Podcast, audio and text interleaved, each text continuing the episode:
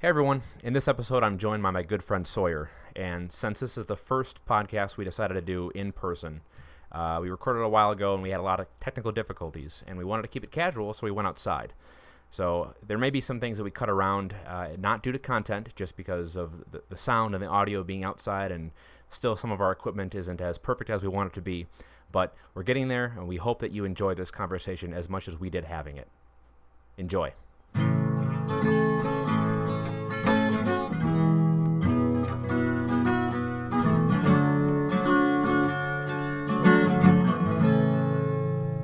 Right, man. In North Carolina, having a stogie, enjoying some corn, whiskey, mellow corn. It's uh, a cheap, amazing bottled and bond whiskey. And I know you've never had this before, so I thought I'd bring it for you to try. What do you think? I think it's honestly, if you'd have told me that you spent about 20 bucks on this, I wouldn't have believed you. This is phenomenal, honestly. I, I personally like uh, higher alcohol content uh, bourbon, so bottle and bond is something I typically try and search for. Mhm. Um, and this is, I haven't been able to find this anywhere in North Carolina. It's very, very good. Yeah, so I found this in at Total Wine and More in Wisconsin. It's like I think it's like fourteen dollars at Total Wine and More, and which is just stupid. It's a so it's a hundred proof, four year old bourbon. It's eighty percent corn, which is why they can make it so cheap. Yep. Um, but it doesn't have it doesn't it doesn't taste like corn. It's it's sweet. Yeah, it is sweet.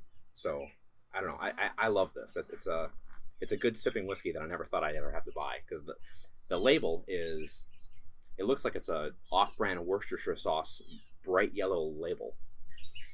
Yeah, it definitely reminds me of like um like an old granddad, Mm. honestly, because that's another one that I can get for about twenty bucks a bottle down here, and it's it's gonna be another bottled in bond, um, very cheap but also very very good. Yeah, yeah, I mean it's it def- doesn't stack up against some of the, the the nicer bourbons you and I have tried, but for what it is, I will buy many of these bottles. Oh, I'd buy I'd buy a case of these. Yeah, for sure.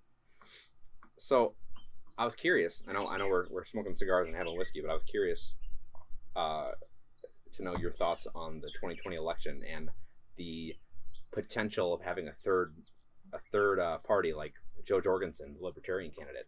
Does she have a chance? Because you and I I know we both we both have had lots of conversations about how both parties, the, the binary choices of, of either left or right, have just been horrible, and now we have another chance where it's like lesser of two evils. But Jo Jorgensen has been making some waves on social media, and she's been saying some things that are a little bit more attractive uh, in certain ways. So does she have a shot? Because I don't know. I mean, I would hope so. If you're asking if she has a shot of getting elected, personally, I I don't believe she does. That's not to say I don't want her to get elected. That's just the two party system. I think the amount of money that both parties have that, that gets pumped into election cycles and stuff like that. I don't think that a poor independent uh, libertarian is going to is going to have any shot. Unfortunately, Yeah, it's weird because my some of my like thoughts of how to change this system is, is like take money out of politics and take like make the election a I don't want to say publicly funded because that it, that would encourage more taxation, but like if there's a way we could do a every politician starts off with a hundred thousand dollars period. So it's just equity across the board. You decide how you spend that money on the radio ads tv ads facebook instagram whatever and that takes all the money and the lobbying out of it and makes it a more fair and equal access to the debate stage or somehow get the dnc and the rnc out of choosing who the moderators are and who the networks are that do the debates because that's who basically ever since ross perot won the like 12% vote to upset the the bush and clinton race he got on stage and they hated that i don't know i'm cynical yeah, I'm I'm I'm very cynical on that as well. I think it's I think a big issue. The big issue is the money here, but just getting trying to outspend either party is out of the question. And I mean, obviously, social media makes your ability to get your message out to a larger audience. You're not as dependent on spending money on you know commercials and campaign advertisements and stuff like that. So that definitely helps. But you're you're competing against you know billionaire, you know interests and stuff like that. And I think specifically being a libertarian, she's going to upset too many people and make too many waves. People that people that are entrenched in the system have put in their time, have put in their money, and aren't willing to throw all of that time and effort that they've put getting to where they're at. They're not willing to throw that away on the whim that you know this libertarian candidate is going to give their fair chance. That's one of my least favorite arguments. Not not what you just said, but one of my least favorite arguments is people who say that like there's no way they can win, and why would you throw away your vote? And it's, to me, it's such a defeatist. Like if all of those people who said, "Well, why would you do that?" Because they can't win. If they decided to vote for that person, there would be at least a shot in that in the primaries, at least, to get them on the debate stage. Um, I just don't know how this country can continue to be a vibrant democracy. And we're, I mean, we're seeing right now it's kind of getting a little, you know, touchy how our system is working.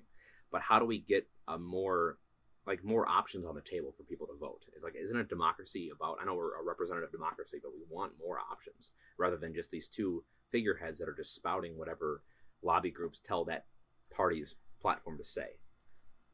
Well, I, I agree. I think having more options is obviously going to lead to more more people being interested in politics because I mean I think South Park does a great job saying you know you're, you're choosing between you know the lesser of two evils here and it's like I don't I don't believe that you know a giant douche or a turd sandwich like that's literally what South Park does you right. know which which one do you want and it's like well I don't want either and you know you can say throw you know I don't believe that throwing you're throwing away your vote voting for a third party I really don't I think you're throwing away your vote if you don't vote. But yeah. I also don't believe voting should be mandatory either. Yeah. I. What would it take? What do you think? Like, I, I feel like there maybe we're at a point, in my opinion, that this could be the the start of looking at other options because both the party uh, both both parties the the and the Democrats and the, the Republicans and, and their perspective or respective co- committees have shown that they have no intention of, of either lowering the deficit, have no intention of lowering the deficit, or, uh, I mean, they, they don't work for us. And for, for whatever reason, whenever a, a candidate comes up who says that, you know, I, I, will do exactly what I say I will do, it sounds too good to be true, and we just throw them, cast them aside. So it's like, is 2020 the year? I mean, I thought 2016 might be the year because, oh my God, like if Gary Johnson had not said, "What is Aleppo?" Yeah. So, I don't know. Maybe, maybe 2020 can be the year. Not that it happens, but the year that starts us to really consider, you know, how we're going about this. Because the Democrats had all these amazing. I don't want to say amazing because I, I'm not. I'm not a Democrat supporter, but they had better options by far than Joe Biden. Yet they still put him up. So what what it's going to take. Is it going to take a, a change.org uh, petition to get a third party candidate on the stage? I don't know if that's going to work. I think that it's a step in the right direction, but I don't believe that any petition is going to get a third party unless it's unless it's massive massive turnout for getting a third party involved is going to get, you know, another person up on that debate stage for the highest office to hold in America. I think that because I guess playing devil's advocate here then is what's the line like what's the threshold you have to cross to get onto that debate stage you know because if you want to include more than just the two party system mm. you know are we going to allow vermin supreme to come on to the debate stage because he's you know people are interested in it you know like you want it to be people that are going to take it seriously obviously and not make you know i mean it's hard to say not make a mockery of the system but you want it to be people that are going to be taking stuff seriously. So, what is the threshold to get a third party on the debate stage? Because that's how you're going to get people interested in a third party. Right. It's people that are disenfranchised with either the left or the right will see that there is a you know an, another option. How do you what what number do you have to reach? You know, for a petition or what sort of popularity do you have to reach? If it's just popularity, are celebrities going to start throwing their hat in the ring? Yeah. And I mean, we sort of saw that with President Trump because he didn't have political experience prior to. So is like the trend going to be more towards pushing celebrities into it because they already have like name recognition and stuff like that, but they're not really qualified. Well, that was, that was the initial argument when when uh, Trump had won in 2016 that that the Democrats now need to find a candidate that can beat Trump at his own game, and that's definitely not Joe Biden. Joe Biden's a politician, and he's good at being a politician.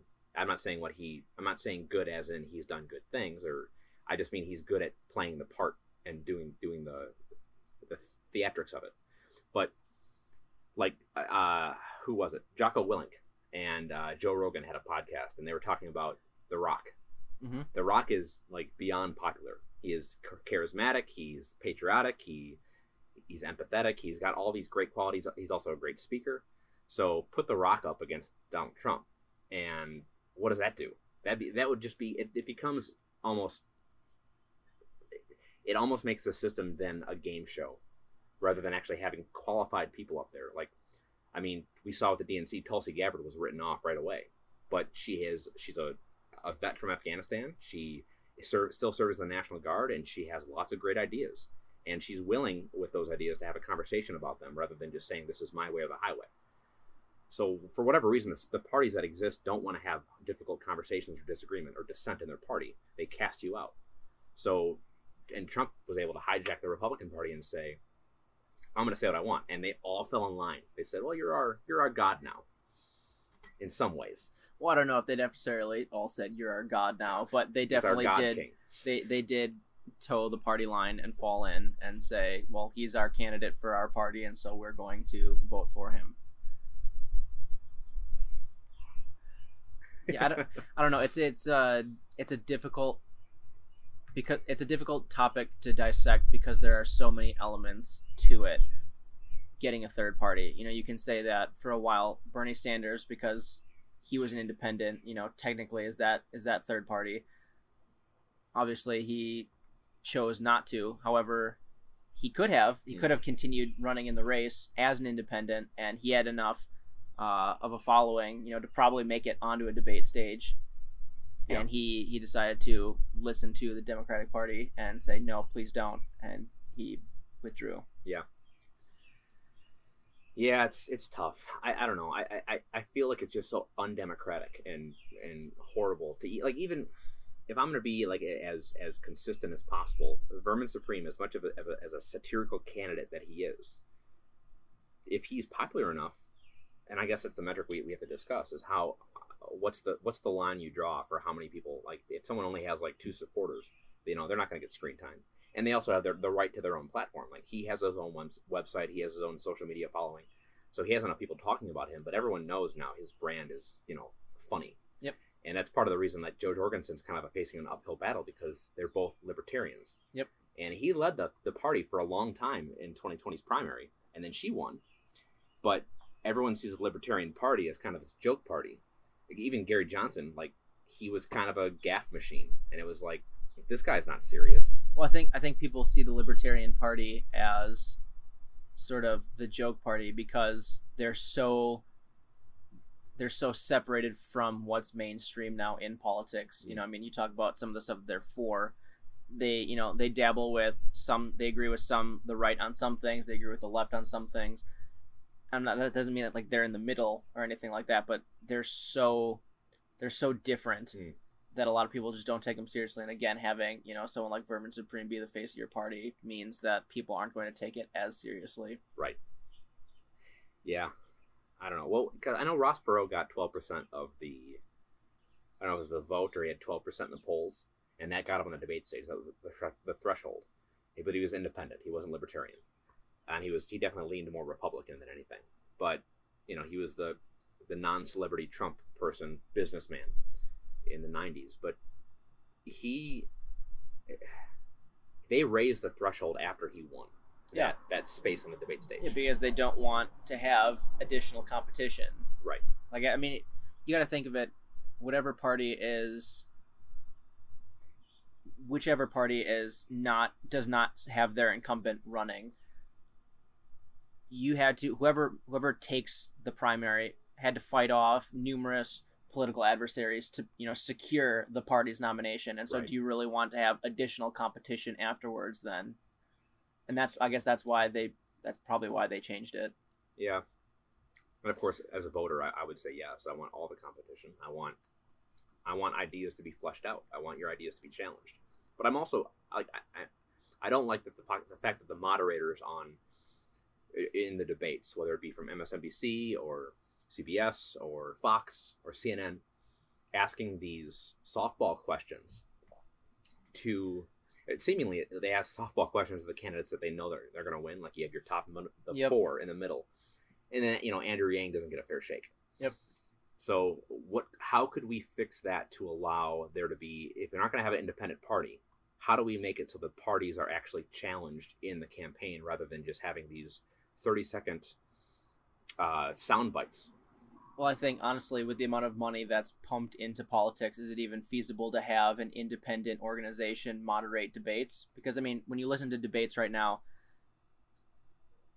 the moderators don't require the candidates to even answer the questions mm. that are asked of them, you know, and you know, to an extent, you know, the time limits aren't enforced or anything like that if you're making, you know, points or anything like that. And if you don't have to answer the question that's asked of you and you can just point fingers and stuff like that, like what good does that do? That's not a debate anymore. Right. You're you're just you have airtime and you're trying to push your narrative further and further and further.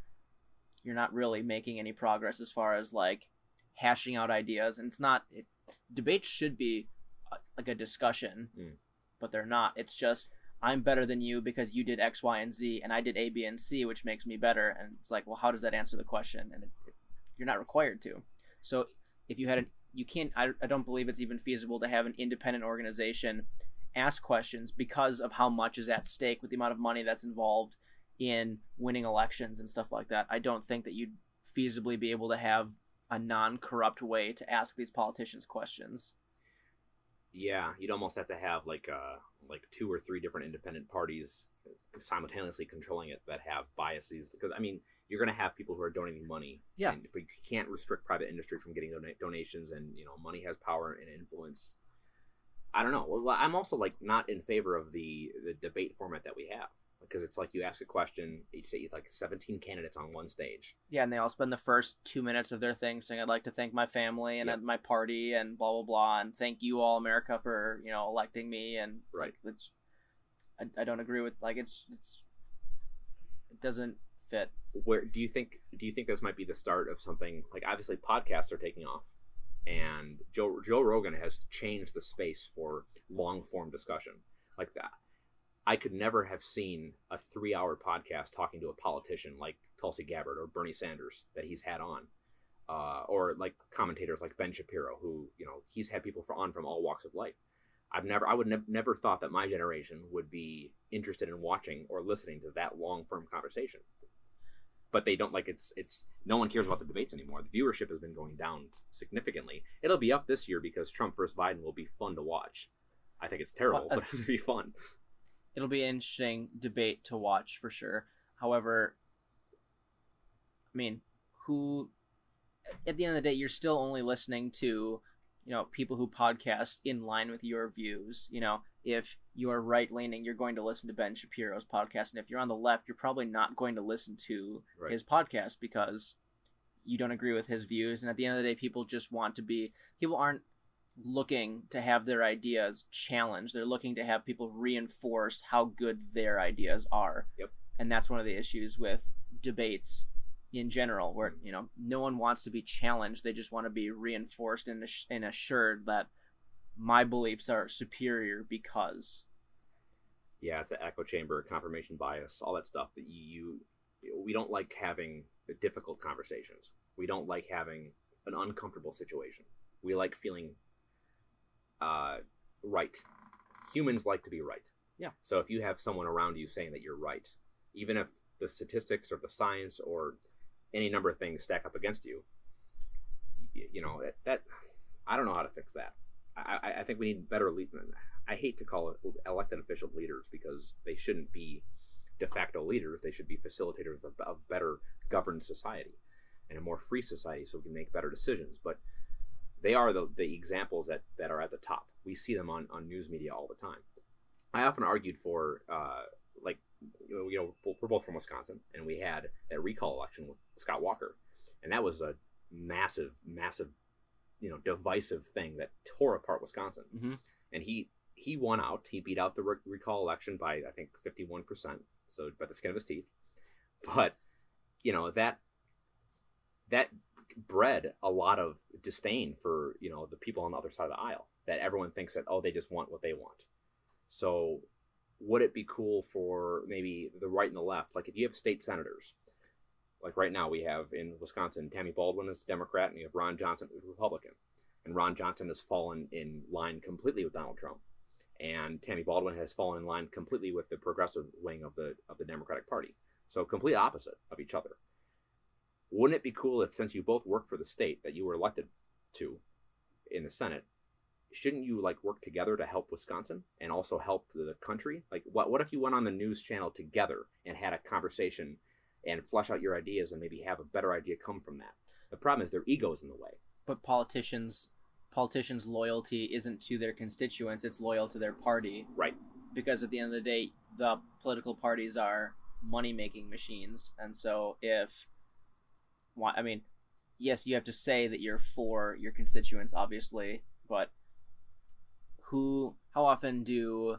How often do politicians not toe the party line? Like you mm. might on on specific, you know, spe- maybe one or two issues here and there, but if it's a if it's a clearly divisive issue and you know your party boss comes down and says you're voting this way because it's good for the party or will pull all your funding in your reelection campaign mm. like no one wants to lose that power and so you're going to vote how they tell you to so that's a major issue in That's- and of itself That's true. I I wonder, has that always been the case? You think? Do you think like I, the party power, like partisanship, has gotten worse? They use the constituents like they, they use their base as their means to sell their own ideas, and they use their own like base as their own confirmation bias almost. That's like you like build the wall was a chant, and that became his signature thing. And now his base is on board because they like what he says. So it's not like he's it's like he's feeding them what he wants them to say, and they say it, and they like it, and it feels good because it's not it's not a polished politician, and then he runs with it. So he can, if, if you look at everything, you watch his rallies, it's like, oh, he is working for his base, he is working for his voters, when in reality he's working for himself. So, as is all, I mean, all politicians do that. I just wonder, you know, have we gotten to a point in this country when like or was there ever a point in this country where maybe the Whigs or the uh, the Federalists they like were they for party power or were they truly for a a better government for society? Well, I mean, with the exception of you know Washington getting elected and him leaving office saying don't have factions, meant you know political parties. There were already parties being created because there were the Federalists and the Anti-Federalists or the Democratic Republicans. You know, like there were already. As long as there's power to grab, Mm. you're going to have organizations whose sole goal is to acquire that power, and so you can say all you want that there won't be political parties, you know, that's what Washington hoped, but they were already being developed in the early stages of this country's founding because there's power and we need to acquire it so that I can hook up my friends and their friends can then hook me up so that I can maintain my power and it just the cycle continues. You know, I mean, and you say that we're more divisive than ever, but really are we? Because I remember, you know, I remember reading, I can't remember the name of the book off the top of my head, but lear- learning about like yellow journalism and muckrakers and stuff like that at the turn of the century, like, Yeah. that it, it, it existed, Mhm. you know, back then too, because at the end of the day, it's it's all about securing that power.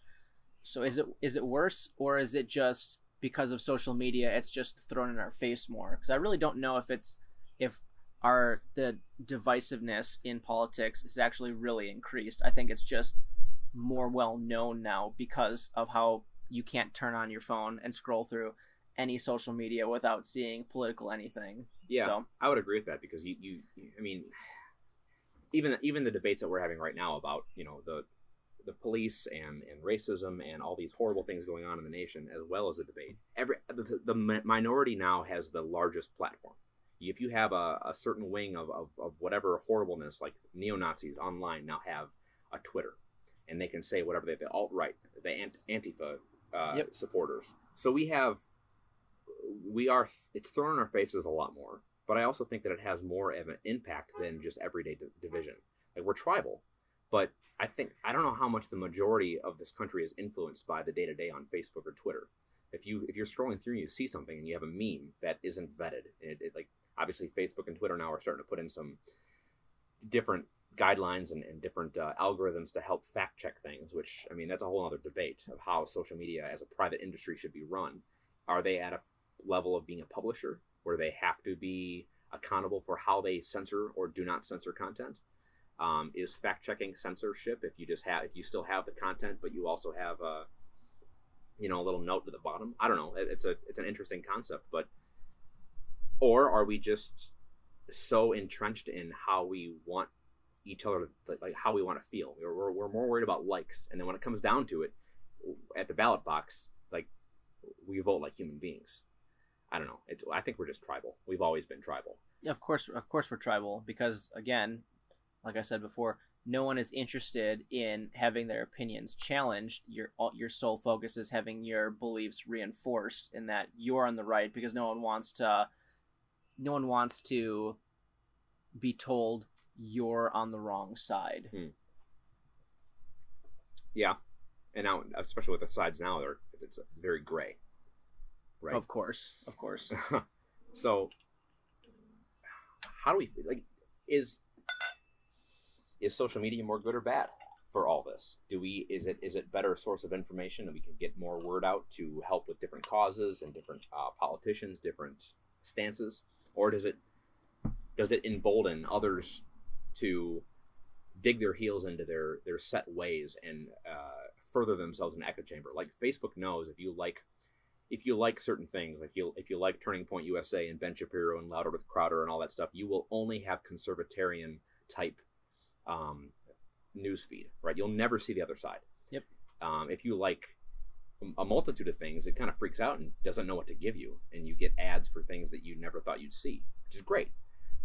Should maybe that algorithm go away and it should just subject you to all the things in the world, or it's tough. Like I don't want I don't want there to be regulatory action on making sure the public has knowledge, even though the public has access to knowledge.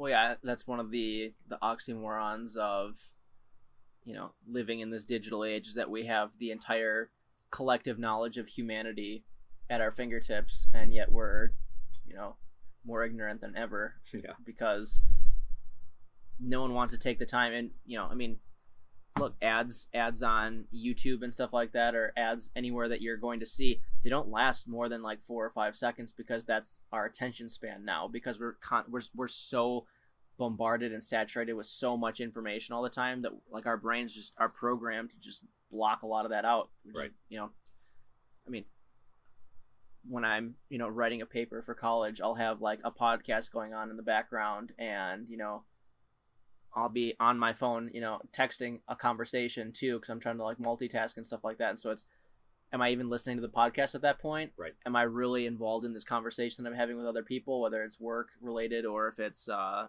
you know, just a couple of buddies and stuff like that? And then how how good is my paper going to be because I'm multitasking so much? And I mean, everyone does that. Mm-hmm. So it's also like, how can you expect the general population to have the time to deep dive into like researching these candidates. You usually like Biden. Biden's doing so well in the polls because like two things. One, he's Joe Biden. He was he's riding the coattails of Obama because Obama was, for worse or for better, a standard president. Like there was nothing crazy that happened. There's a lot that I disagree with, and there's a lot we can debate about how he acted on certain things. But he wasn't like he wasn't a massive character that was a problem like Richard Nixon or Andrew Johnson. Uh, Donald Trump is only that because I think the media has found that they can have a lot higher ratings with like just constantly covering him. They, I don't think they had that issue with Obama, um, but if you have any any run of the mill person listen to Joe Biden and just have a couple clips of him saying something, you say, "Oh yeah, I yearn for the days of Obama because now we're all crazy and it's because of Trump," or, uh, "Oh no, I don't want Biden because I want Trump and he he's what is familiar right now." Yep. But if you had just extra 10, 15 minutes every day to read up on another party or what other options there are, because there's more nuance to these issues, like a potential libertarian that has more of a centrist. I agree with some left stuff. I agree with some right stuff because everything's gray would they feel more empowered to vote for that person? Or are they just stuck in this pigeonhole of information that isn't as easy to access? I think one of the issues with that though is because we're faced with or we we have the perception that we're faced with the lesser of two evils Mm. regardless of who is in office. You know, the past couple of elections everyone's always just said, "Well, I'm voting for this person because I don't want this person to be elected." That significantly affects third parties' ch- chances because if I'm faced with the lesser of two evils where it's like I don't mind this person but I really hate this person and then this third party comes along and you're like you know you're tempted to vote for that third party do you run the risk then of if you don't give your vote to the lesser of those two evils are you giving are you you know people say you're throwing away that vote for the third party even though that might be the only way out Right. you know like it's it's really it's it's really an issue because at the end of the day if you're if you're playing the game of lesser of two evils which the past couple of elections everyone has kind of been saying that's that's what it is Yeah. If you're voting for the lesser of two evils you're still voting for evil like Right. that's that's the big issue Yeah, and it, it's like you you you you continue to drive this nation into a a 50-50 split of, of you know people who I mean the media the media does a lot of this for us and it it, it it portrays everything as terrible or as great. And I think the media has biases both ways, of course. Um but I mean, that's another question too. Is how do how do we get out of this if if we're only getting information that makes us think that we only have the lesser of two evils to pick from as a viable candidate? What what stake does the media have other than ratings? Like, is there a way for us to reform that industry, or is that industry going to die off because we're just tired of it? What at what point do we realize as, as a country that, or as as a people, that this is just stupid? This is an oligarchy. All these politicians are rich and and you know charging ridiculous speaking fees to go speak at college campuses or at you know uh, Wall Street banker meetings or whatever, and then having best-selling novels. It's like you're not one of the people. no yeah i think the people that have access to enter politics are so are typically so far removed from the average voter you know are you even able to hear out their concerns and stuff like that are you even able to grasp you know the situations that some of these people are involved in and why they're voting the way they are i mean not really you know i mean we've entered it's we haven't it's not just a new thing because there's always been you know cer- certain like political families dynasties in you know American politics you know you know the Kennedys you have Yep. the Bushes you have the uh I'm not going to say the Obamas because not really but the Bidens for sure the Clintons for sure Yep. and now with President Trump as well like you have these families that are so entrenched and everyone in politics in, engages in nepotism of some form or another whether it's you know something really small or something as large as like I'm going to appoint my family member as the head of this because I know I can work with this person. I, I can see that to an extent, but also, are they the most qualified? Are these candidates even interested in getting the most qualified person? I mean, not really. Right. Yeah, I mean, you, you're. I know that if I was in a position of power and I had all these responsibilities, I would feel more content having someone who was agreeable with me. But I also don't. Yeah. I also don't think that it's beneficial to have the yes people around you. Like you, you want to have pushback, but you also want to have loyalty, because you know it's it's it's a it's a and- a fine line to walk. it's a fine line to walk because you, you think that like, loyalty sounds like you're a king wanting you know your the people to do your bidding. You know uh, what it's i don't know like po- power corrupts. No matter what even if you go into politics as hillary clinton could have been this amazing wide-eyed uh, um, empathetic person who wanted to go into politics to, to help change the world and I, I'm, sure when she was a senator and before that she had been pushing for some activist things that were very well-intentioned things. I, you know, I don't think Hillary Clinton is is like the end all be all of evil, and neither do I think Trump is. Neither do I think is any of our politicians. I mean, with a few exceptions, for the most part, I think this country has done a good job of having people who started out at least in public life trying to be better, but then they got to the point where they're they learned that they had access to getting things done in a way that they wanted to. And it's almost like this this adrenaline trip that you get when you're in charge of something so big. I mean, I've ran meetings before, and it's fun because you're telling people you're you're telling people your opinion and how you think you want things to facilitate, and it, it feels good sometimes. It feels good to be on top. So you course. times that by a thousand with a bunch of money and the entire nation resting on your shoulders. T- tell me you can't be corrupt from that. Of course, of course. You know the same the same goes for Jo Jorgensen. Like there's no there's no telling what she would do in office. I mean, she's saying all these things that sound, in comparison to Biden and Trump, more common sense, and maybe like, I don't know, she has less scandals in her closet that you know we maybe we haven't heard about yet. Yeah. I mean, she hasn't been under the spotlight like Trump and Biden have. But what happens when she gets elected? Does she follow through? Is there is there a, a world where a, a third party would be any different than a Republican or Democrat, or does it not even matter? Because a Republican or Democrat, I know we talked about this earlier today. You put them in office and they flip flop on what they said.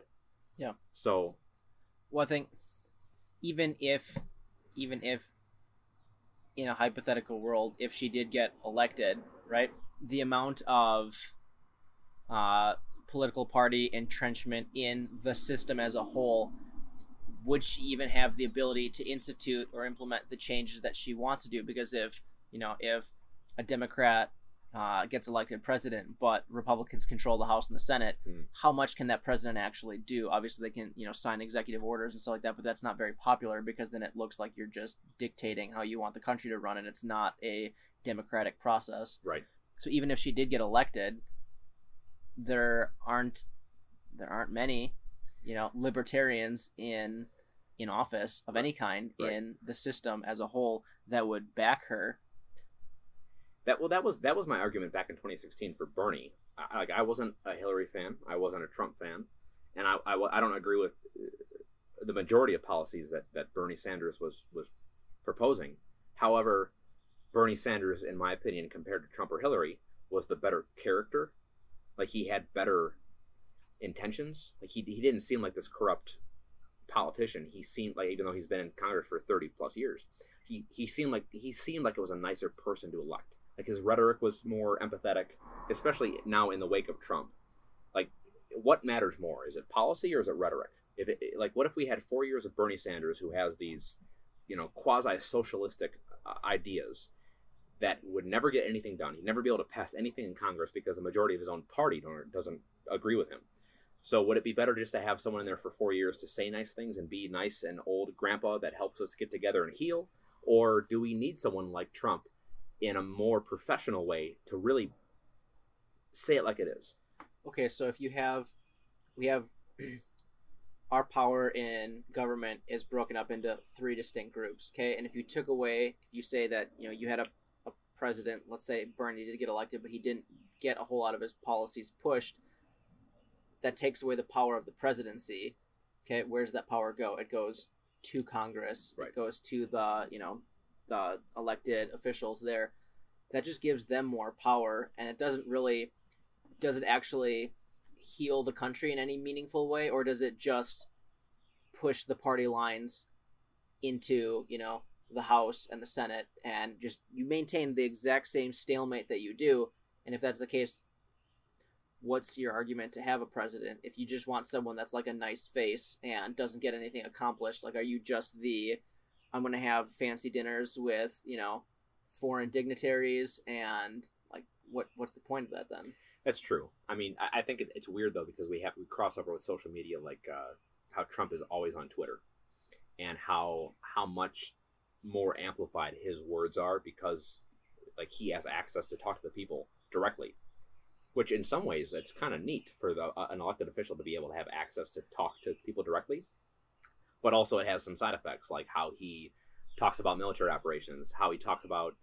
Uh, you know different different things as far as like conspiracy theories. He, he, he that that guy that old man who got pushed down by a police officer in I don't know where that was uh, Buffalo, New York, I think, and he cracked his skull on, on the ground and he started bleeding from his ear. It was it looked like a terrible situation, um, and Trump decided to go off the cuff and say, you know, maybe. Uh, Maybe this guy was part of a group and he was uh, an antagonizing. operative for him Yeah, it was an operative, and it's all a game. It's like should the president be doing that? Like, I, I'm pretty confident Bernie Sanders wouldn't have done that. I'm pretty confident Hillary wouldn't have done that.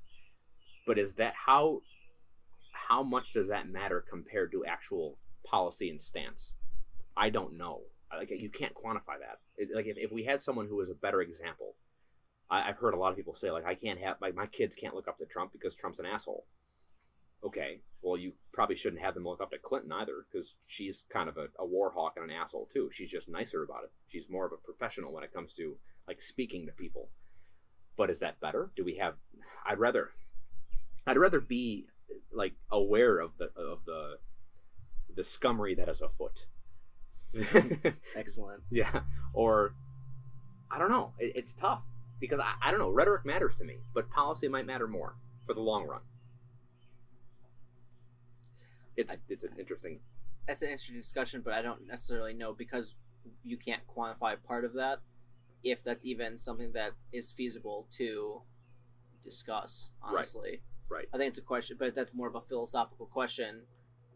You're gonna jump down a, a, a dozen rabbit holes trying to come to terms with that. Yeah, I don't know. I, I, I it's like hindsight. If you if you were to able, to like pause the Constitution for four years, which I do not advocate for. I, I, I, I want the Constitution to be followed to a T.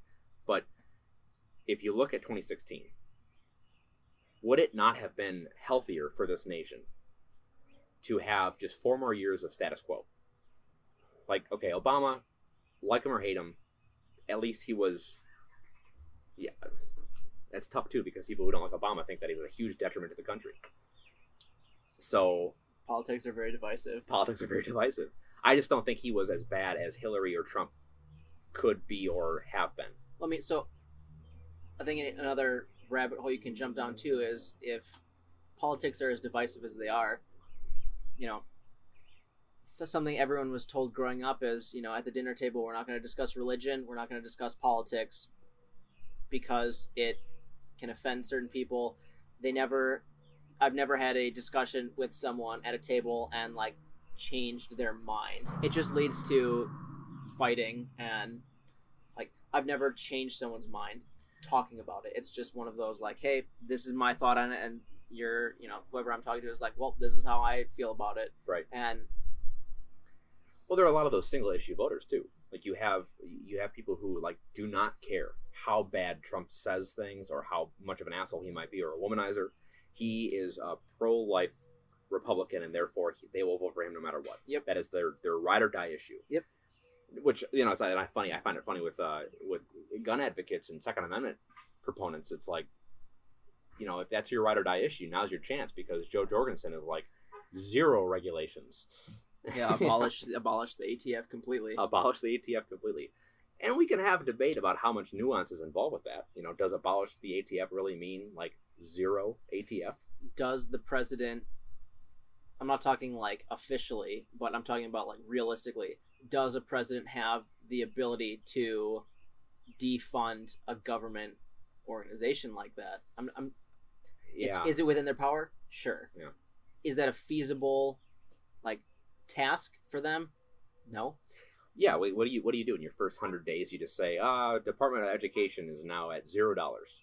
Yeah. Like there are a lot of ramifications for that. Exactly. That's and that's that's what I'm trying to get at is that the the amount of waves that you're going to make by saying something like that. You know, you're talking about putting people out of work. You're talking about you know the the potential creation of new jobs Mhm. as well. Like, okay, so if you say you're going to abolish the ATF, like, are we going to get rid of like background checks completely uh, when people buy guns? Are we going to allow people to own nuclear weapons and you know aircraft carriers so they can afford it and stuff like that? Are we going to like where there are too many ramifications for big ticket like promises that she's making like that to just say that this is going to happen. You know, because Trump had said when he got elected that he was going to build a wall and he was going to drain the swamp and he was going to do X, Y, and Z. And I know that in the last election, Hillary was saying she was going to do A, B, and C as well. Like, what is truly within your power in four years to actually get accomplished? You know? yeah, especially if you don't have a Congress that's on your side. Yeah, and even if you do have the Congress on your side, you know, like Trump made a whole lot of waves when he got elected, and when he first took office, not all of his party backed all of his ideas. So, Right. if you don't even have your party behind you, you're not able to accomplish anything, and that makes you look like a poor president because you're not able to get anything accomplished.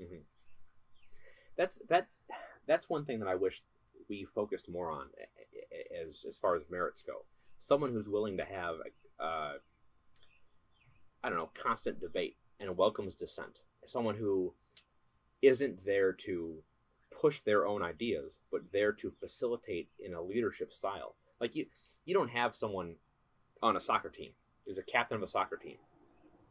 You don't tell them, you know, we are only going to do this. You have a discussion with your, you know, your forwards and your your goalies and whatnot on on on, on what what they feel is the best plan after playing this first quarter. Yep. Because uh, in football might, might be a better example because you know the coach he's in charge he has a final say of course but the coach is going to listen to his players and especially the quarterback because they see what's going on with the defense of, of the other team.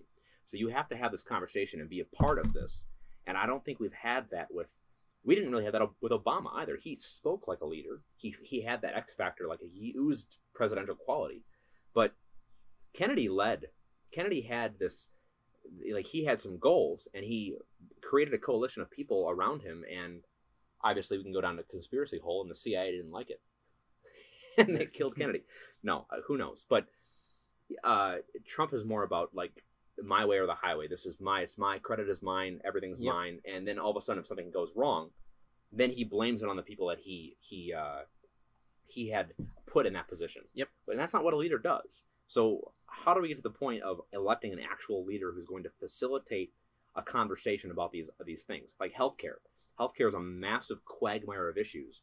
And for bernie sanders to say healthcare for all and for for a republican to say uh, no only free market privatization because it's better well are there no happy mediums there? Are we not going to sit at the table and discuss this?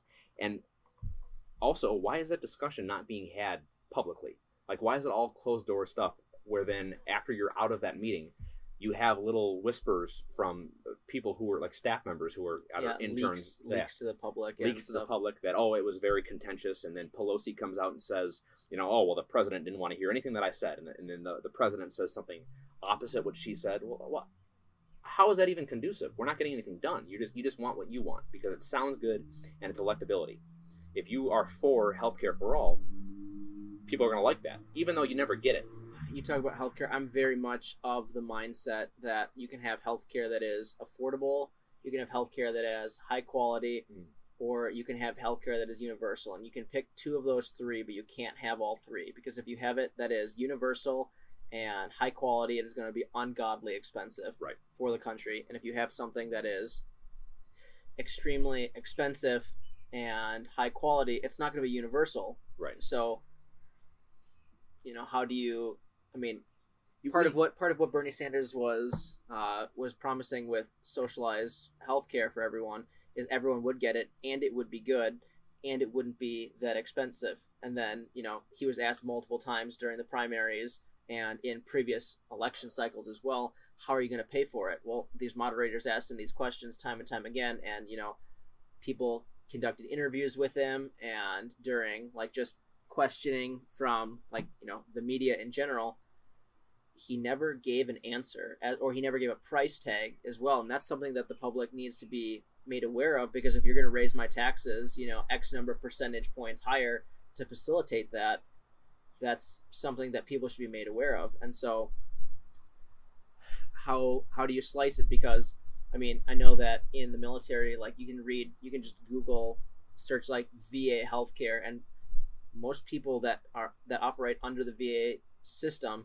don't like it because it becomes you know people wait excessively long periods of time mm-hmm. here in america for healthcare that they need but it's free. So you know it's one of those questions you know there's so many like there's the va you can google just corruption in general Yeah. and you can find that. You can just google how dissatisfied people are with it and you know that's that's a big issue you know like if you have if you want healthcare for everyone is it going to be like really crappy healthcare you know well it, you can also like the, the philosophical the philosophical argument on the left is that healthcare is a right. And as beautiful as that sounds, like we should give everyone access to healthcare, which I, I think people deserve access to getting help. But is it a, to what quality? To what quality? And and and how much of a of a right do you have to someone else's public good? Like a doctor doesn't have to do anything for you. And well, not only that, but if you want it to be universal and you want it to be affordable for the average person, like how long are doctors in medical school before they get to a level where they can assist people in a meaningful way? You know, like people spend, you know, over 12 years going to like very expensive colleges getting these degrees and stuff like that and then to just turn around and say well you have to work first or you have to charge significantly less right even though you sacrificed 12 years of your life however many you know countless hours studying and stuff like that to be effective enough to do your job successfully. Right. To then have the public turn around and be like, make it cheaper. Like that's is that fair to them? No, and I, I think that's another thing too is that people assume that doctors are in it like not for the money. And like as much as I would prefer there to be doctors and police officers and and people who are in the military and people who are in public services, firefighters, teachers, to be in their profession um, solely for providing uh, a better society. They also have lives. They need yeah. compensation for what they do. Exactly. And I if mean, you and if you just spent twelve years of your life or more sacrificing, you know, your family gets put on hold, your social life gets put on hold, you know, to then just how do you compensate them if not financially? Right. You know, because at the end of the day, you can you can hope that people in the medical field are doing it for the right reasons. But at the end of the day, some people are doing it for the money too. Like yeah. I'm going to sacrifice it. Like it's a, it's a business transaction. You know, I'm going to give you X number of years of my life training, and in return, you will give me X number of dollars to do my job. So there are a lot of things, a lot of bloat in the healthcare system that we can, you know, get rid of. Uh, uh, Trump had just signed that order that is it makes it mandatory for hospitals and and medical providers to disclose and be transparent about uh, like an itemized receipt of what you're actually paying for. Yeah. And like, you know, gauze. Gauze costs forty dollars a roll, but really it costs like a couple bucks for the hospital to buy it to buy it. And then you know you have to they have to replace it every six months because it has to be sterile, quote unquote. Like maybe does that really need to be? Could, could it be eight months? Does that? Like, there are things we can look at to make healthcare cheaper, but I don't know if, if it if it's good to you know withhold nuance in the conversation for Bernie Sanders to come out and say it doesn't matter healthcare for all. Well, how are you going to do that? Well, it doesn't matter. Or is that the public's fault for not being not being willing to put in the time to look into that individually and make and their own in, educated and individual opinions on that because like I said before our our attention spans are incredibly short, you know? like if I'm watching if I'm watching a video and there's an ad, like I'm obviously going to zone out of the ad, but then I'm going to like skip to the exact point in the video that I'm looking for and then just watch that part, which has led a lot of people to just, especially I mean politicians especially, to just going for sound bites. You know, you're going to say your couple of buzzwords yep. so that people hear that and are like, "Cool, that's what I want." But people aren't concerned with how you get to what you want, and that's a big issue, I think, because like you said, if you have these massive like you can't it, there gets to be a point where the topic you're talking about is too big to be boiled down into just a sound bite right adequate or eloquently sorry mm-hmm. like you can't it's it's not feasible you know like there are too many ramifications there's too many moving parts to just you know and honestly if you were to to try and explain like if i do if i do this ABC are going to happen. Mm-hmm. And if I do, you know, like people aren't people aren't interested in second and third order effects, or they are, but they're not willing to like go down every rabbit hole to discuss it.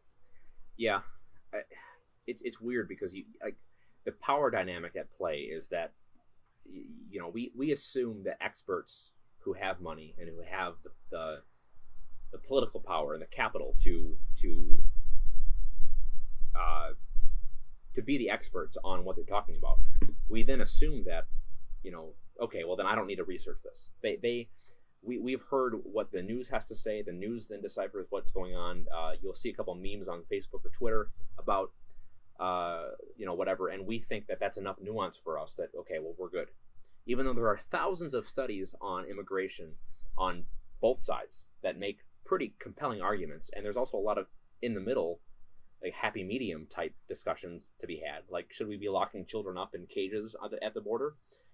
even that though, like locking ki- kids up in cages, like there's nuance to that. The situation is not cut and dry. Like it's not just like we're not just throwing kids in cages and leaving them to die, but we're also not like treating them like they should be. So everything's everything's at level 10. I fear we've gotten to a place where politicians know that they can say things that are like instant gratification. The public wants something fixed tomorrow, when in reality education reform, police reform, healthcare reform has to happen over 30 years. I mean, education reform for me, you know, is a very dear topic, but part of that is us like respecting our teachers as the amazing contributors to the public good that they are. But they get paid 35,000 a year with limited benefits. So does our culture have to shift? And you can't legislate culture shift. You have to legislate, you know, a, a, a system that allows for that atmosphere to grow. So respecting uh, your teachers, respecting your healthcare professionals. COVID 19 might have helped us uh, respect our healthcare professionals in a little bit more of a different light. Yeah. But same for teachers as well, because now parents are at home with their kids, and you know, when when I was, I think when our generation was in grade school, and we would do parent teacher conferences, and the teacher would say, "Hey, your child is disrespectful in class. They talk too much. They're not focused and stuff like that. Parents would be like, "Well, it's my kid's fault." Mm. But nowadays, aren't people people are tending to blame the teachers much more mm. for that, and I feel like parents are now getting a sort of dose of, "Hey, dealing with my kids full time, especially if you add like, you know, 30, 40, 50 other kids to a classroom and saying mingle together but all pay attention to the Yeah. teacher like is that a feasible demand that you're placing on teachers who are making as little as they are yeah, it'll be interesting to see how education specifically, and, like COVID 19 showed how we can like embrace homeschooling and virtual learning and, you know, Zoom. And, and it becomes whose whose job is it to get that, to hunt down that kid to get on the computer at exactly 10 a.m. on a Zoom chat. Yep. If that family has three kids but only one computer. Yep. It's th- those intricacies and complexities of how these these things these broadband issues are discussed at the the highest order of politics. I think that's the bigger issue. I'd love to have a third party up there, a fourth party, fifth party, have a good debate. But I think we also have to shift our culture to appreciate local elections more. Like, I don't know if you can name me your local alder person. I can't name any alder people that I know. Uh, the city council members, the mayor. I mean, those people have more effect on your day to day life. But for whatever reason, we have shifted our our desire for a like a celebrity status type politician like Trump. Trump satisfies that. He he's fun to watch, love him or hate him. He's a comedian, and a lot of times, like he he says things that it's like you wish politicians would say in certain moments. Like he, he calls out the media in certain things, sometimes in a way that isn't warranted, and sometimes in a way it's like, yeah, like screw CNN or screw Fox. Yeah. But you know, we we put too much capital and, and power in, in the presidency and the federal government. We need to focus our, our efforts and our, our our our due diligence on our local officials, like the people who run your block party, the neighborhood watch, the local police department, the local sheriff election, the local judge election. Like those those are what matter for your day to day. And I don't know how we get there when everything is now just social media and, and news media. Everything's about ratings and everything's just pumped up. well i think i think you you briefly touched on it in what you just said there are we putting do we have are our expectations too high for one person the president to like adequately and properly address every issue? Because if you're talking about okay so we want education reform in this country okay so there's a, a thousand moving pieces towards education if you want to reform it okay mm-hmm. and you want the president to be knowledgeable enough and well versed enough to adequately make a decision on that that in of itself is you know people spend lifetimes figuring out where they stand on that and you expect someone to just make a decision on that and that's just one topic. That's just education. You also want to fix healthcare. You want to do international relations and stuff like that. Okay well there's you know almost 200 countries in the world and you expect the president to make you know decent you know decent decisions on all 200 countries all the nuances that are at play there all the moving pieces for healthcare all the moving pieces for education all the moving pieces for our economy and stuff like are you almost do we as a country expect our elected officials to be superhuman? Because at the end of the day i'm sure that there are tons of politicians that and it's probably not the big names who have figured out how to play the game it's probably the it's probably the you know the small politicians yeah. that you know become elected as senators or congressmen and that actually do enter politics to try and change things but don't get the time of day because you know someone who knows how to play the game and is entrenched in it set you know smears you with a single like oh well you didn't support this so we're not going to help you in the next election. How how fair is it you know that if you make one mistake or you disagree with someone on one topic is that fair then to just cast aside everything else that they're trying to do for their constituents? You know what i mean? Like are you looking at big picture or are you looking at you know very individualistic like what are you doing for me? Because in the grand scheme of things does what the president say affect me? Every decision he makes probably not honestly. Right. pre- every decision the president makes does not affect me.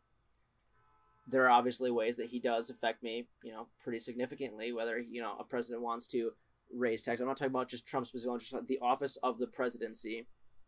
Like if you want to raise taxes okay, that's going to affect me because that means I'm going to have less income to spend on certain things that I want. You know, I smoke a lot of cigars and I drink a lot of uh, scotches and bourbons. Yeah. They're not cheap. so if you raise my taxes, that's going to affect me significantly because I'm not going to be able to provide for myself, a family, and, you know, live the lifestyle that I'm comfortable living. How how do you factor in everything there, you know? Like yeah, it's politicians at the end of the day are humans too. They're not superhuman. No. But we we elevate them to a level because they affect our lives as much as they do.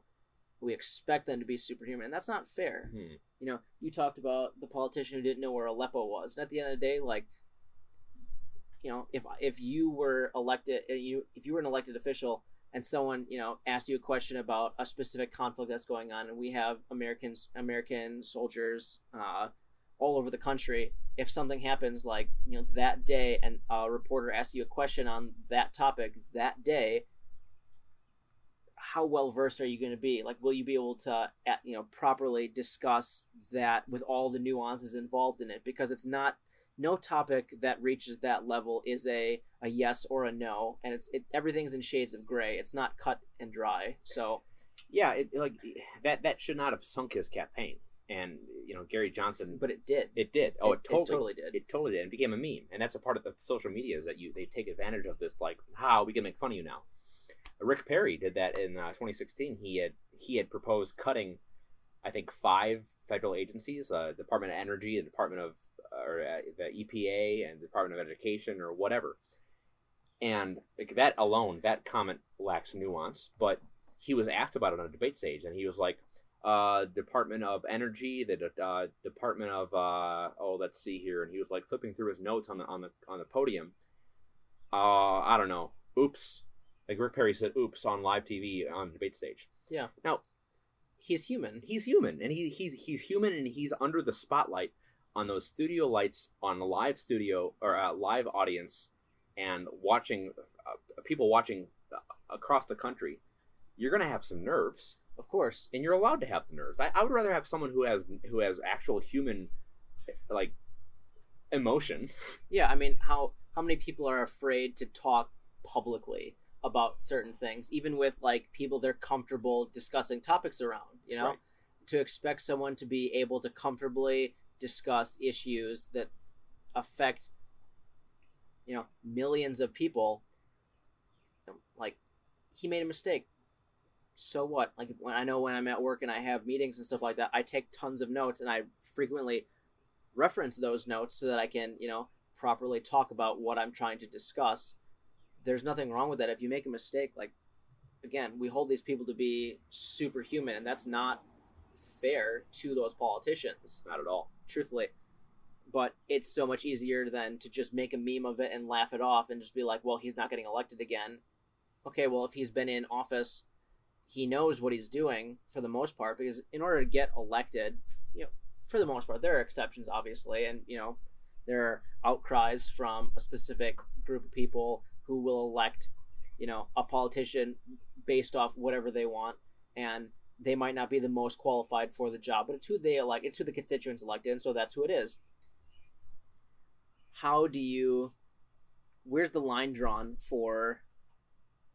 Like, how many mistakes do you allow someone to make? Because I'd hope that if I were a politician, I'd hope my constituents would allow me to make a number of mistakes because I'm human at the end of the day. Right. You know, Well, and that's I think that's important to at that level though how many mistakes you can't afford to make many mistakes because you know if especially if you're in the house like you're up for reelection every two years which means that after your first year like you're running your your next campaign off what you were able to accomplish in one year. How much can you accomplish in one year you know? Right.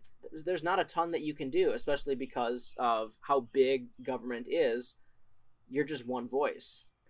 And this this is a whole other topic that we don't have to go into, but that that's one of my concerns with the the discussion that again is lacking the nuance and the, the caveats of term limits on on senators and House members. It's like they can continuously run and run and run and run and serve for forty years, and like if we slap on term limits, you know, how how will that affect the their want to do more work rather than just focus on reelection if you have a cutoff yeah and maybe it would. We don't know. Yeah, but also like how long does it take because at the end of the day politics is all human interactions right? It's it's one human dealing with another human you know to to have debates to have discussions. How long does it take to build rapport with someone to actually see something become you know come to fruition Right. you know? If it takes years to build like meaningful rapport you know like do you want to impose term limits? Because if you do impose term limits then that person who spent you know the first two to four years of their you know political career building that rapport do you want to then take that away from him and be like well you had your chance we're moving on to someone else like Yeah. i'm not i'm not that's not me saying i'm for or against term limits imposed on someone that's just me saying like that's just another rabbit hole to go down is it's it's human interactions having these discussions it's you proving to another person that you're a person and like politics aside like i am trying to actually help the vast majority of people i'm just coming at it from a different point of view and i want you to hear me out on that so it's, Yeah. it's such a difficult task i'm gonna have a i think this is my, my fourth glass do you mind Yeah, please, please. We're, we're trying the Woodinville. What is that? Is it is it from Kentucky? uh no this is uh washington state Oh, i've actually been to this distillery it's very nice nice. Yeah, it's it's actually nice. It's it's uh it's it's a it's a more uh, refined and more expensive bourbon than the mellow corn, but uh I like it. It's a it's a good basic bourbon. It's nothing fancy. It's very it's a caramely bourbon. It's a caramely bourbon, which is you know your benchmark for bourbons. It's it's I think it's delicious. It's that's amazing. Yeah, I have one of their. uh I believe I bought one of their shirts upstairs. I have I have so many. I go to distilleries a lot because I I think that the science behind that's super cool. So I I like to tour them and stuff like that, see how it works. Well, since starting the podcast, I, obviously I, I, love whiskey, but starting this, it's like I've, I've been doing more of a deep dive into understanding the complexity of, of whiskey. Yeah. And I actually I wrote an op-ed um, for our blog just to, to talk about like the reason why I like whiskey is because it, it, it's so relatable to all the things that we're discussing, right? Like whiskey isn't just whiskey; it's not just alcohol. There is more to it. There's a there's a forty thousand different variables that go into distilling whiskey, and there are all across the country different types of whiskey and across the, the world different types of whiskey scotch and, and irish whiskey uh, included Japanese whiskey's a big one. japanese whiskey which i have not ventured into as much as i'd like to Ooh, you're you're missing a very big demographic. I There. I, know, I enjoy know. it quite a bit. um so i uh I, case in point, I mean, I, I, I think the federal government was designed by the framers to be less intrusive on everyday life than local elections. Like they want, we're the United States for a reason. We're not, we're not the the empire of America. We we are a, a bunch of states that have our own local governments that we have to focus more on. Yeah. Governor elections we kind of do, but like local elections we have no stake in because we don't care. A lot of people don't even turn out to vote for their city council. Yeah. I think the vote like like the average is like 15 or 20 percent Yeah. turnout. That I mean that was and that's that's a good turnout. that's a good that, That's that a good turnout. it's bad that that's a good turnout. Oh, I, I agree. I agree. I'm just saying, like Yeah. number looking at numbers, that's considered a good turnout. Right. But the federal election comes up, and you know now we're, we're having this conversation about how a third party candidate might be able to come in and maybe give a little bit more of an option and more uh, nuance to the debate. But does that? Can that happen? Can that work? And I don't know. I I, I wish we had less, uh, like shooting from the hip politics, uh, off the cuff politics. I want I want more of a uh, engaging facilita- facilitatory type leadership at the top that allows the state and local governments to uh, operate in their best atmosphere. At the end of the day, again, it's it's humans, right? So, how much? And I think at the end of the day, the only people who can answer that question are the Supreme Court justices themselves. But how can you? How much does your personal opinion affect your decision? You know, that's a that's a big like uh, integrity uh, integrity thing. Yeah, because if you say like if you say like eight you know t- 30 years ago 40 years ago that uh, lgbt cases wouldn't have been taken on by the supreme court or they wouldn't have been ruled the same like that kind of shows that it is political Mhm. you know because that's a that's a hot button issue right now Mhm. and so that means then that the supreme court is taking politics in or at least they're taking public opinion in Mhm. and I guess a really philosophical question is are you supposed to take public opinion into interpreting the Constitution? Is the Constitution a living, breathing, changing document, or is it more of a is it more of a this is how people hundreds of years ago wanted the country to be ran and we're going to stick to that. You know that's a whole other that's that's a series of podcasts. You know people dedicate their their whole lives to that that question. There, there's an interesting thought with the Supreme Court, and uh, Pete Pete Buttigieg uh, had had been a proponent of it, and I don't know if I agree with it. I actually talked to one of my one of the lawyers at our work uh, about this this idea of how to depoliticize the Supreme Court, and it's it's take it's have uh, 15 justices. Now this was this is uh, Buttigieg's idea is, is to have five five five five elected uh, or appointed judges from the, the GOP, five appointed judges from the Democrats, and then five who are uh, appointed by the judge the, the other 10 judges themselves. The judges decide. So then you have 15 judges that are you have to have an odd number for the court. yeah Um, so there's no tie there's a tiebreaker. But uh, But would that not mean that there's basically seven right wing and seven left wing, and then that one split down the middle? Is that I mean that kind of seems like that's what it would become. he, so he he was referencing a Yale law a Yale law research paper that was like or a, a law review that was explaining how uh, this like judges are supposed to be these impartial uh, above politics figures which I would argue they probably are a little bit above up more above politics than elected officials but they also they're like you said they're human I I would almost want to amend it to not to to keep it at 9 but you can do 3 3 and 3 and do, like but I also I, I don't want to embolden the fact that like the party lines But well, yeah, but then wouldn't it become four, four, and one? Right, because you uh, those Yeah. those three would uh, appoint what they would prefer. Exactly. And anyone who is anyone who is keen enough to foresee the future, you know, and what the next couple of big topics are going to become, would you not then be able to like say, okay, well, we don't want this judge because the next big case that we think we're going to see is X and he doesn't agree with us on X. We're not going to take him even though he might be the right guy. We'll go with you know person Y because the next couple of cases he's more in line with our you know like Yeah.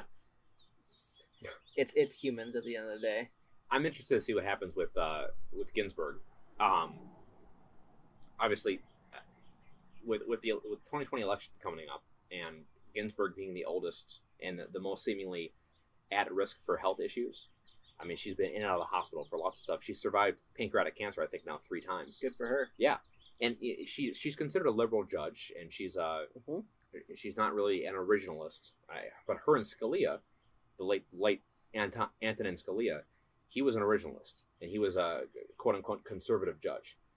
But he also ruled in favor of things that were also not conservative opinions because he he looked at the document for what it was written for. Yep. And Ginsburg believes it's a living document that that that morphs over time.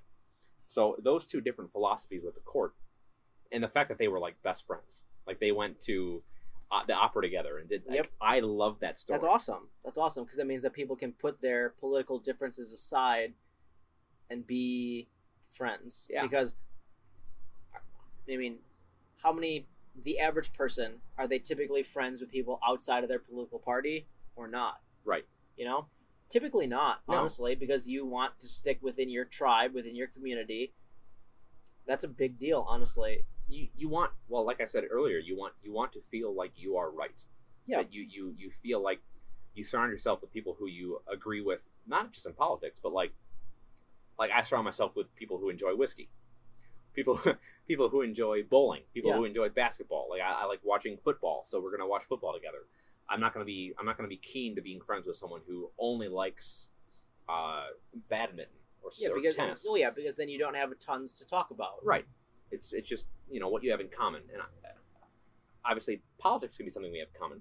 We have in common. We can d- discuss the philosophy of politics, but I, I, I think that type of friendship and that type of camaraderie at the, the highest level of government, especially the court being this Yeah. renowned uh, sector of the government. It's yeah, it's supposed to be the impartial sector. Yeah.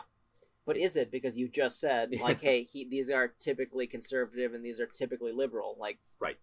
yeah, their- yeah. Their voting record shows that they they usually tend to to to to write uh, opinions or dissents on you know things that their uh, appointers, their presidents, whether they're Republican Yeah. or Democrat, would be in favor of.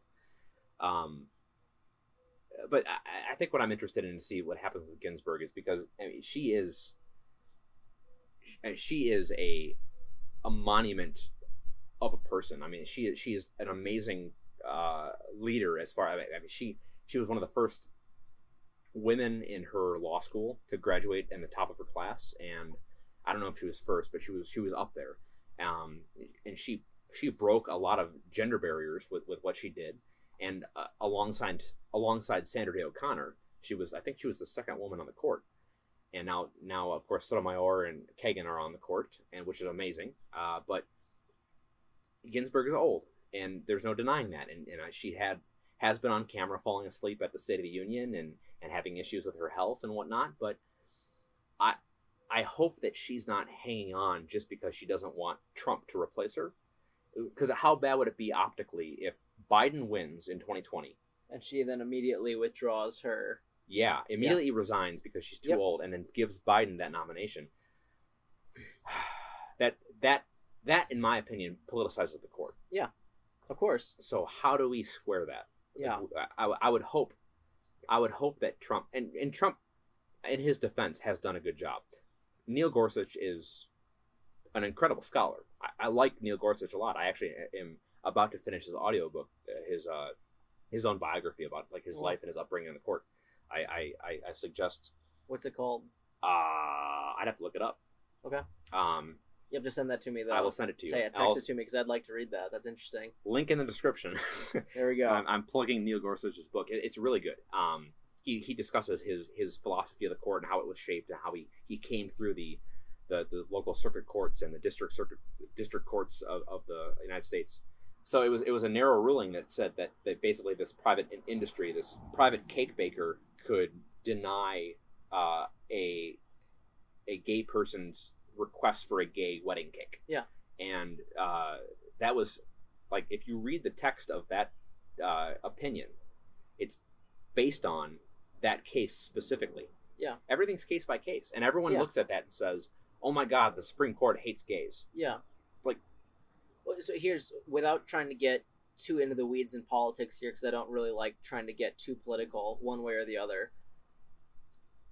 Personally, I thought that was a great ruling because I don't think that I don't I I am not in favor of a government telling individuals what they can and cannot do. Right. Personally, I Right. think that on like as an individual, if I owned a bakery and I said, "Hey, I don't want to serve, you know, the LGBT community because that's not something I'm a fan of." Again, this is just spitballing here. This is not me like endorsing one way or the other. It's just me saying it.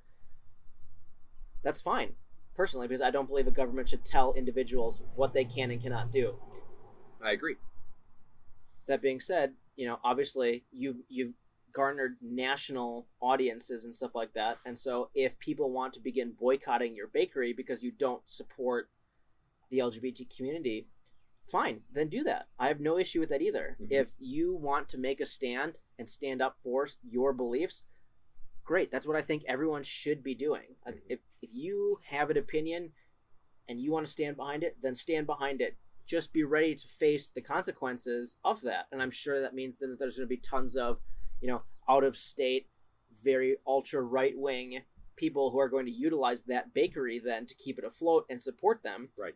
But that means then a lot, you know, potentially a lot of local people who are in favor of the LGBT movement might not use that bakery anymore. And at the end of the day, honestly, if you make a great cake that tastes better than everyone else, that's who I'm going to go to, regardless of your political opinion. Okay, Right. Like, if you can make me the best cake, that's who I'm going to use. Like if, for example, if like you know a car company was like, they made a stance that I don't agree with, but their car was still cheaper, safer, and more fuel efficient, that's probably who I'm going to take because at the end of the day, I'm trying to save myself money on gas.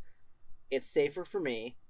That's who I'm going to go with, and I I try not to dive too deep down into what other people's political opinions are because I'm just trying to help myself. Like I, I really Yeah. just want what's best for me. I, I, I get I get contentious with people like the, the prime example is Chick Fil A. Chick Fil A is run by a, a, a, a Christian family who they're closed on Sundays. Yep. Famously closed on Sundays. Um, and they they do they do support a lot of uh, right wing, um, you know, a- against uh, gay rights stuff. Yep. And then the argument is if you go to Chick Fil A and buy a chicken sandwich, then therefore you are Anti-gay. anti-gay, or or you are at least through you know uh, You're supporting a company that is anti-gay. it's a transitive property. Yes, right? You exactly. Are, you are you are funding their their their their agenda. Yep. But like I would always push back and say, well, okay, if you are gonna stand on that, a grandstand on that issue, you better stop buying Nike. You better stop. You better make sure you're buying clothes that are you know made in the United States or at least in a country that isn't using child labor. Yep. Or you are, uh, you know, you're you're buying products like Apple. How many how many of us have Apple products that are manufactured in China? I do. I'm a slave to. I'm a slave. I've all I've owned are iPhones, and I fully intend on. You could tell me that the Android phone prints gold, and I'd probably still go with my iPhone because I'm a slave to Apple at this point. Like I, I, not computers, but for my phone, it's simple and I get it, and that's what I'm used to. And Yep. again, I don't, you know, people like what they know. I'm gonna stick with my iPhone, and that's that's It's that's Same goes for like like like Disney. We both are are are lovers of Disney, Yeah. but Disney really panders to the Chinese audience. They they edit and censor um, a lot of a lot of the depictions that are in their movies to It's an excellent cigar. to captivate uh, their Chinese audience to get that bigger box office hit. Yeah. Well, And- at the end of the day, it's all money. It's all Again, money. It's it's all money. So you know where where's the line? What about uh, you know uh, product testing on animals, right? So like, I'm not a vegan or vegetarian by any stretch of the means, but I support the you know we probably shouldn't be factory farming at the rate that we are. We should try to figure out a better way to do this system that is not sustainable. But are should should we allow like hair care products to be tested on and burning like hamsters? Yep. Like maybe that's not good. Okay, well, are you doing the due diligence to research and find out what products that you aren't sh- or you should not be using? Yeah. If you're not, but you are going to Chick Fil A and then you're or uh, vice versa, like where's the line for you? I Yeah. think I think those arguments are such it's like virtue signaling times 10 Yep. Like, you you you do one thing but not the other Yep. and i i hate that it's like i, I don't i don't think you are actually supporting the anti-gay move, movement if you're buying a chicken sandwich from chick-fil-a you No. can i think you can do both you can have enjoy your fast food and advocate for them to change their stance Yep. it's difficult it's it's there's more nuance and Yep. caveats and i know a lot of people disagree with that statement but Yeah, some of my best friends are gay. If I tell them I'm going to Chick Fil A, they're not going to hate me for it because it's a great sandwich. right like, you know, yeah if I go if I go to Chick Fil A, like obviously I'm gonna be mad if I'm hungry on Sunday and I want to go to Chick Fil A, but I'm also not gonna stop going to it because again, I'm all for what's best for me. Right. You know, and that's that might be that might sound selfish, but at the end of the day, I, I feel like everyone is like that. It's you're for whatever, whether it's for you as a person or you as your tribe. You know, if you know the LGBT community boycotts, you know, Chick Fil A, fine, do that. That's fine. Mhm. If that means that you have to make certain sacrifices because you enjoy their sandwich or whatever, then you have to do that. Right. But m- the very act of me going to Chick Fil A does not mean I hate my friends that are gay. No. At all. Not at all. no that yeah well right But eh. because everything becomes politicized nowadays, and with again, like I said, I don't think that we're more polarized than ever. I really don't. I just think that it's it's thrown in our face so much more because of social media and stuff like that.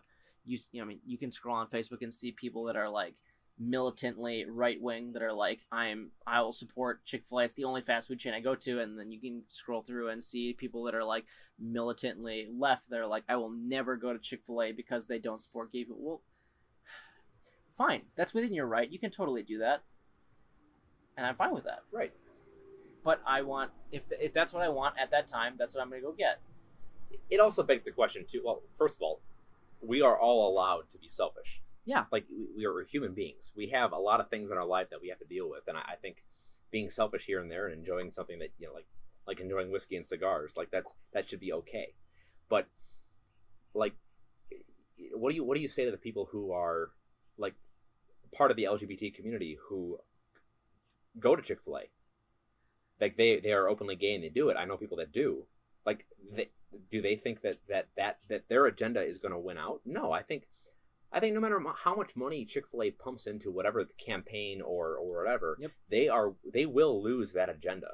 They they're just they're just siding on the side of what they What they quoting, think is right. what they're quoting in the Bible, Yeah. and they, they are well within their political and and liber, liberty right to do that, individual right to do that. Um, it's tough. I I, I, I understand the the sensitive the, sensitivity of like me telling someone who is so anti what Chick Fil A stands for, and then me going to say, well, I enjoy their sandwiches. I understand that. Yeah. I, I'm empathetic to it Yeah, of course. and there they I think both of us need to understand not not, not us but both of the the sides need to understand there's nuance to it there's there's there's more to it than me just like endorsing something because I'm buying their product At the end of the day, everything that you do has so many moving pieces, and with social media being what it is, you know, like paparazzi could take a picture of a politician doing anything and spin it however they want. Yep. You know, they, they really can. It's it's easy to do. Mhm. I guess that's just like that's a big issue. I think because they'll they'll magnify it to way they'll blow it way out of proportion and you know like you know so if you saw like was it Bill Clinton was famous for enjoying fast food on Air Force One. He would enjoy eating McDonald's and Burger King and stuff like that. Cool. Mhm. there's nothing wrong with that. If a politician came along and was like, "I really enjoy Chick Fil A," does that mean that they're anti-LGBT? No, Mhm. it doesn't. No. at all. yeah especially if that But but the media will portray it, or not even the media, just with social media, a person who you know has a large following on social media will push that and be like, "He's LGBT." Like, no, that's not how it is. Right. You know, Uh, just politics because it's thrown in our face so much more than you know previous historical examples because it it is I think Will Smith, I believe it was Will Smith who said that America is not more racist today than it was previously. It's just thrown in our face more with social It's media. recorded. And, yeah, it's recorded. That's what it is. Right. Like it's the exact same with any political anything. You know, if you if you want to push an agenda and be like, oh, this person's anti this or this person's pro this, you should boycott them for that.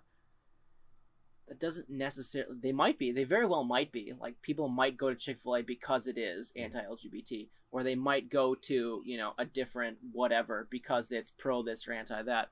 Fine, but that doesn't mean then that if you patron that organization that you fall in line with everything they believe. You Right. know Right. if you that's that's a big issue too and i think that's a whole other podcast that you could do is just because you like something doesn't mean you endorse everything that they believe you know Exactly. for example i enjoy a great example is this i enjoy uh, listening to metal and stuff like that does that mean that when i listen to a metal band everything that they like all their lyrics and all of their like stances politically and stuff like that mean that i am for you know if i listen to like black metal for example and just say like hey I like this band because the music's nice. I like working out to it. Does that mean then that I'm for like burning churches and Satan is you know my hero and stuff? No, it doesn't mean that. It just means that I like listening to that music. Yeah. You know, it just means that I enjoy this cake, this cake from this bakery. It just means I enjoy this chicken sandwich from this company, this fast food chain. That's all it means.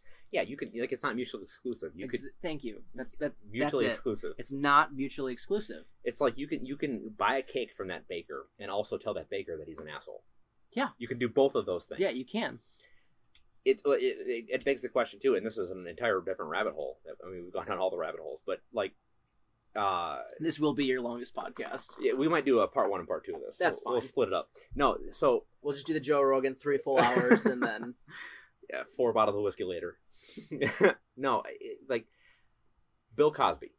Bill Cosby had the Cosby Show, and all of his all of his uh, comedy records. You know, he he didn't he never you know did the the, Yeah. the live TV specials like 'cause Yeah. he was before his time. it was yep. but um, are we not allowed to enjoy the Cosby Show anymore? Yeah, can you not laugh at his jokes anymore? Right. Like that's that's part of what's wrong with the media today is they want to politicize everything to satisfy whatever their base is.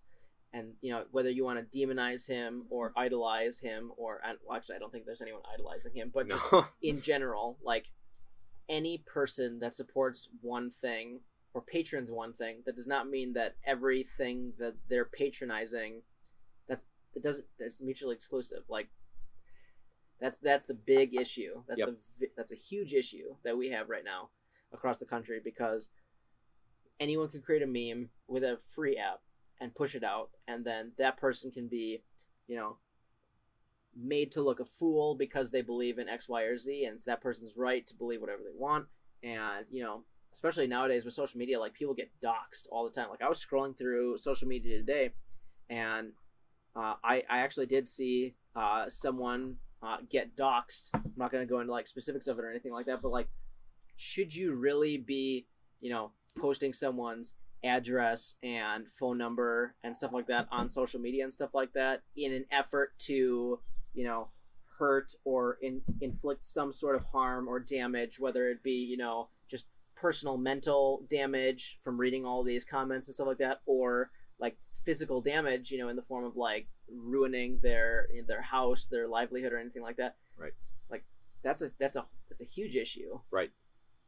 Well, I- I mean, that that also kind of goes in the territory of like politicians who, I mean, obviously there's gaffes like what is Aleppo with Gary Johnson, yep but uh, blackface is a big one, and and and and things that have been brought. I know there are a lot of uh, female politicians who have been subject to. Oh, there's that one college party photo that shows you in a, a scantily clad outfit. That oh, like obviously you are unprofessional when you were 20 and now you're 45. Why is it? Why does that have any bearing on what you're doing now? It, it really shouldn't because I mean, even nowadays we have a first lady who used to be a model and pose nude for photographs and stuff like that. You can Google that Yeah. and find those images online. Does that mean that you need to stop listening to everything she says? No, because you might agree with some of the stuff that she says. You might agree with her point of view. You might, you might not. At the same token, but Well, it's also a, a testament to like Melania Trump. y- You know, it's it's tough because Melania and, and, and Donald have an interesting relationship that I don't want to get into because it's it's it's it's really unique. It's not the same as uh, President Obama and Michelle. Like they had a very intimate, like public you could tell they love they love each other. They have kids. They're like the family, like nuclear family style, uh, whatever. Same with the Bushes. Same with the Clintons. Um, but this is a, a, different kind of dynamic that we've never seen. I mean, the age gap is different, and it's Yep. it's it's not normal. It's also his is it third or fourth wife. Yeah. that's that's different. But Melania came from a different country. She was a model. She's successful, and if anything, whether you agree with her politics or not, which I don't think she really has money politics, it's just No. she's just a first lady for for Donald Yeah. Trump. Um, you know, and she has a couple of good, good, well-intentioned campaigns that she's working on, like her "Be Best" campaign, that you know may or may not be uh, rolled out as efficiently as it should be, or maybe the, the logo isn't as, as good as it should be. But that's n- neither here nor there. She there is more depth to people like Melania, whether they be a model or they be someone who had a a past that you know isn't what we consider to be the best. I, I don't. I don't know. Like even Justin Trudeau with the blackface, like does that make him racist forever? Maybe he made a horrible decision when he was at that party dressing as I don't know, was it an Arabic person with like he did brown Yeah. face. Well, he's done everything. He's done every- yeah, he, he- really has done everything for Halloween costumes. You know, is that bad? I I I I'm wearing a Flash Gordon shirt right now, and I also you know that uh, last Halloween I dressed as Freddie Mercury. Now Freddie Mercury is not American, and he's also gay. Is there going to be a point in time when that photo comes out of me having dressed as Freddie Mercury, where that is all of a sudden You're appropriating the wrong culture. or Yeah. whatever. Yeah. it's like when in reality, like I'm a giant Queen fan, Yeah. and it's it shouldn't it should that one instance should not define you as a person. No, you should not be. You should not be damned for stuff that you do at one point in time. Like if if you if you continuously do it and show no desire to change or no real remorse for it, right. sure, then you know let let the crowd do with you what they want. That doesn't necessarily mean though that you might not have a desire to actually help your constituents or anything like that. That's a at the end of the day, if your goal is to help your constituents, if if you mean well and you consistently show that you your intentions are to help your base that elected you, that's what you're supposed to be doing. Hopefully successfully, honestly, you know. Well, actions actions speak louder than words, right? If you this is this is my this is my argument against Biden. Trump has said some pretty suggestive things when it comes to race. Does that mean he's racist? Does, does that mean that he is inherently like think that does he think that, that that any race other than white is subservient to his to his race? No, probably not. No. But can he say things in a more sensitive tone? Can he be less tone deaf? Of course. Uh, we, we both agree that he is the most ineloquent person to hold office in this modern age.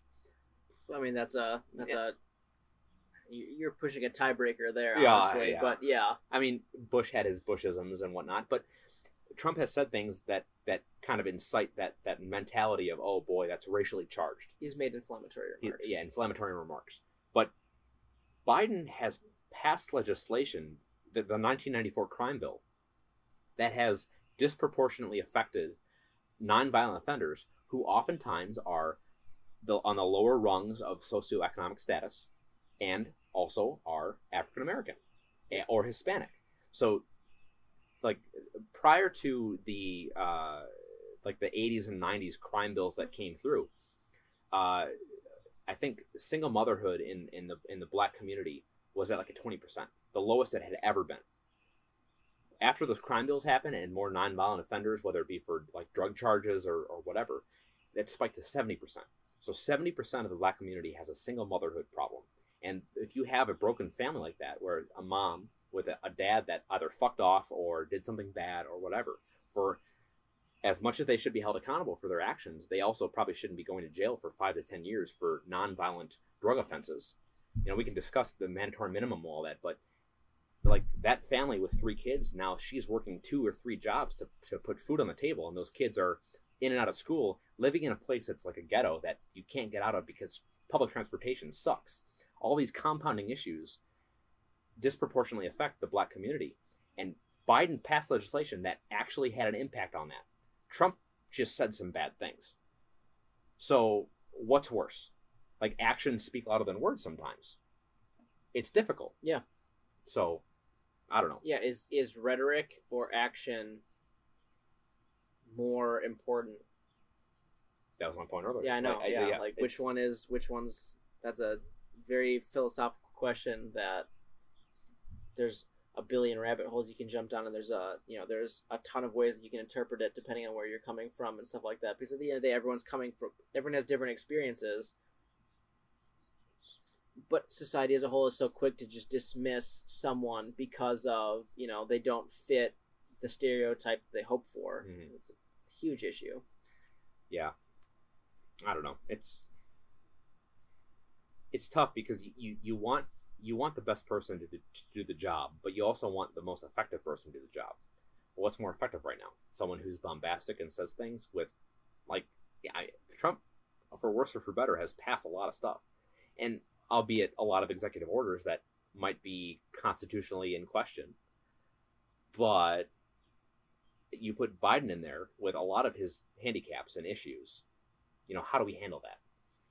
I don't Yeah. know. I mean I, I don't know. it's it's tough but i digress obviously i mean we could we could go for hours and hours um, At some point, you need to do a podcast from this one that's based on whether or not the Constitution is a living document or it's as the Constitution was intended at the time. That has to be a podcast that you do at some point. It doesn't have to be with me, but you have to do it with someone because we discussed that pretty heavily. It's a very philosophical question that I don't know if there's a right or a wrong answer to it, you know? right So I think at some point you have to find someone that's willing to talk to you about that.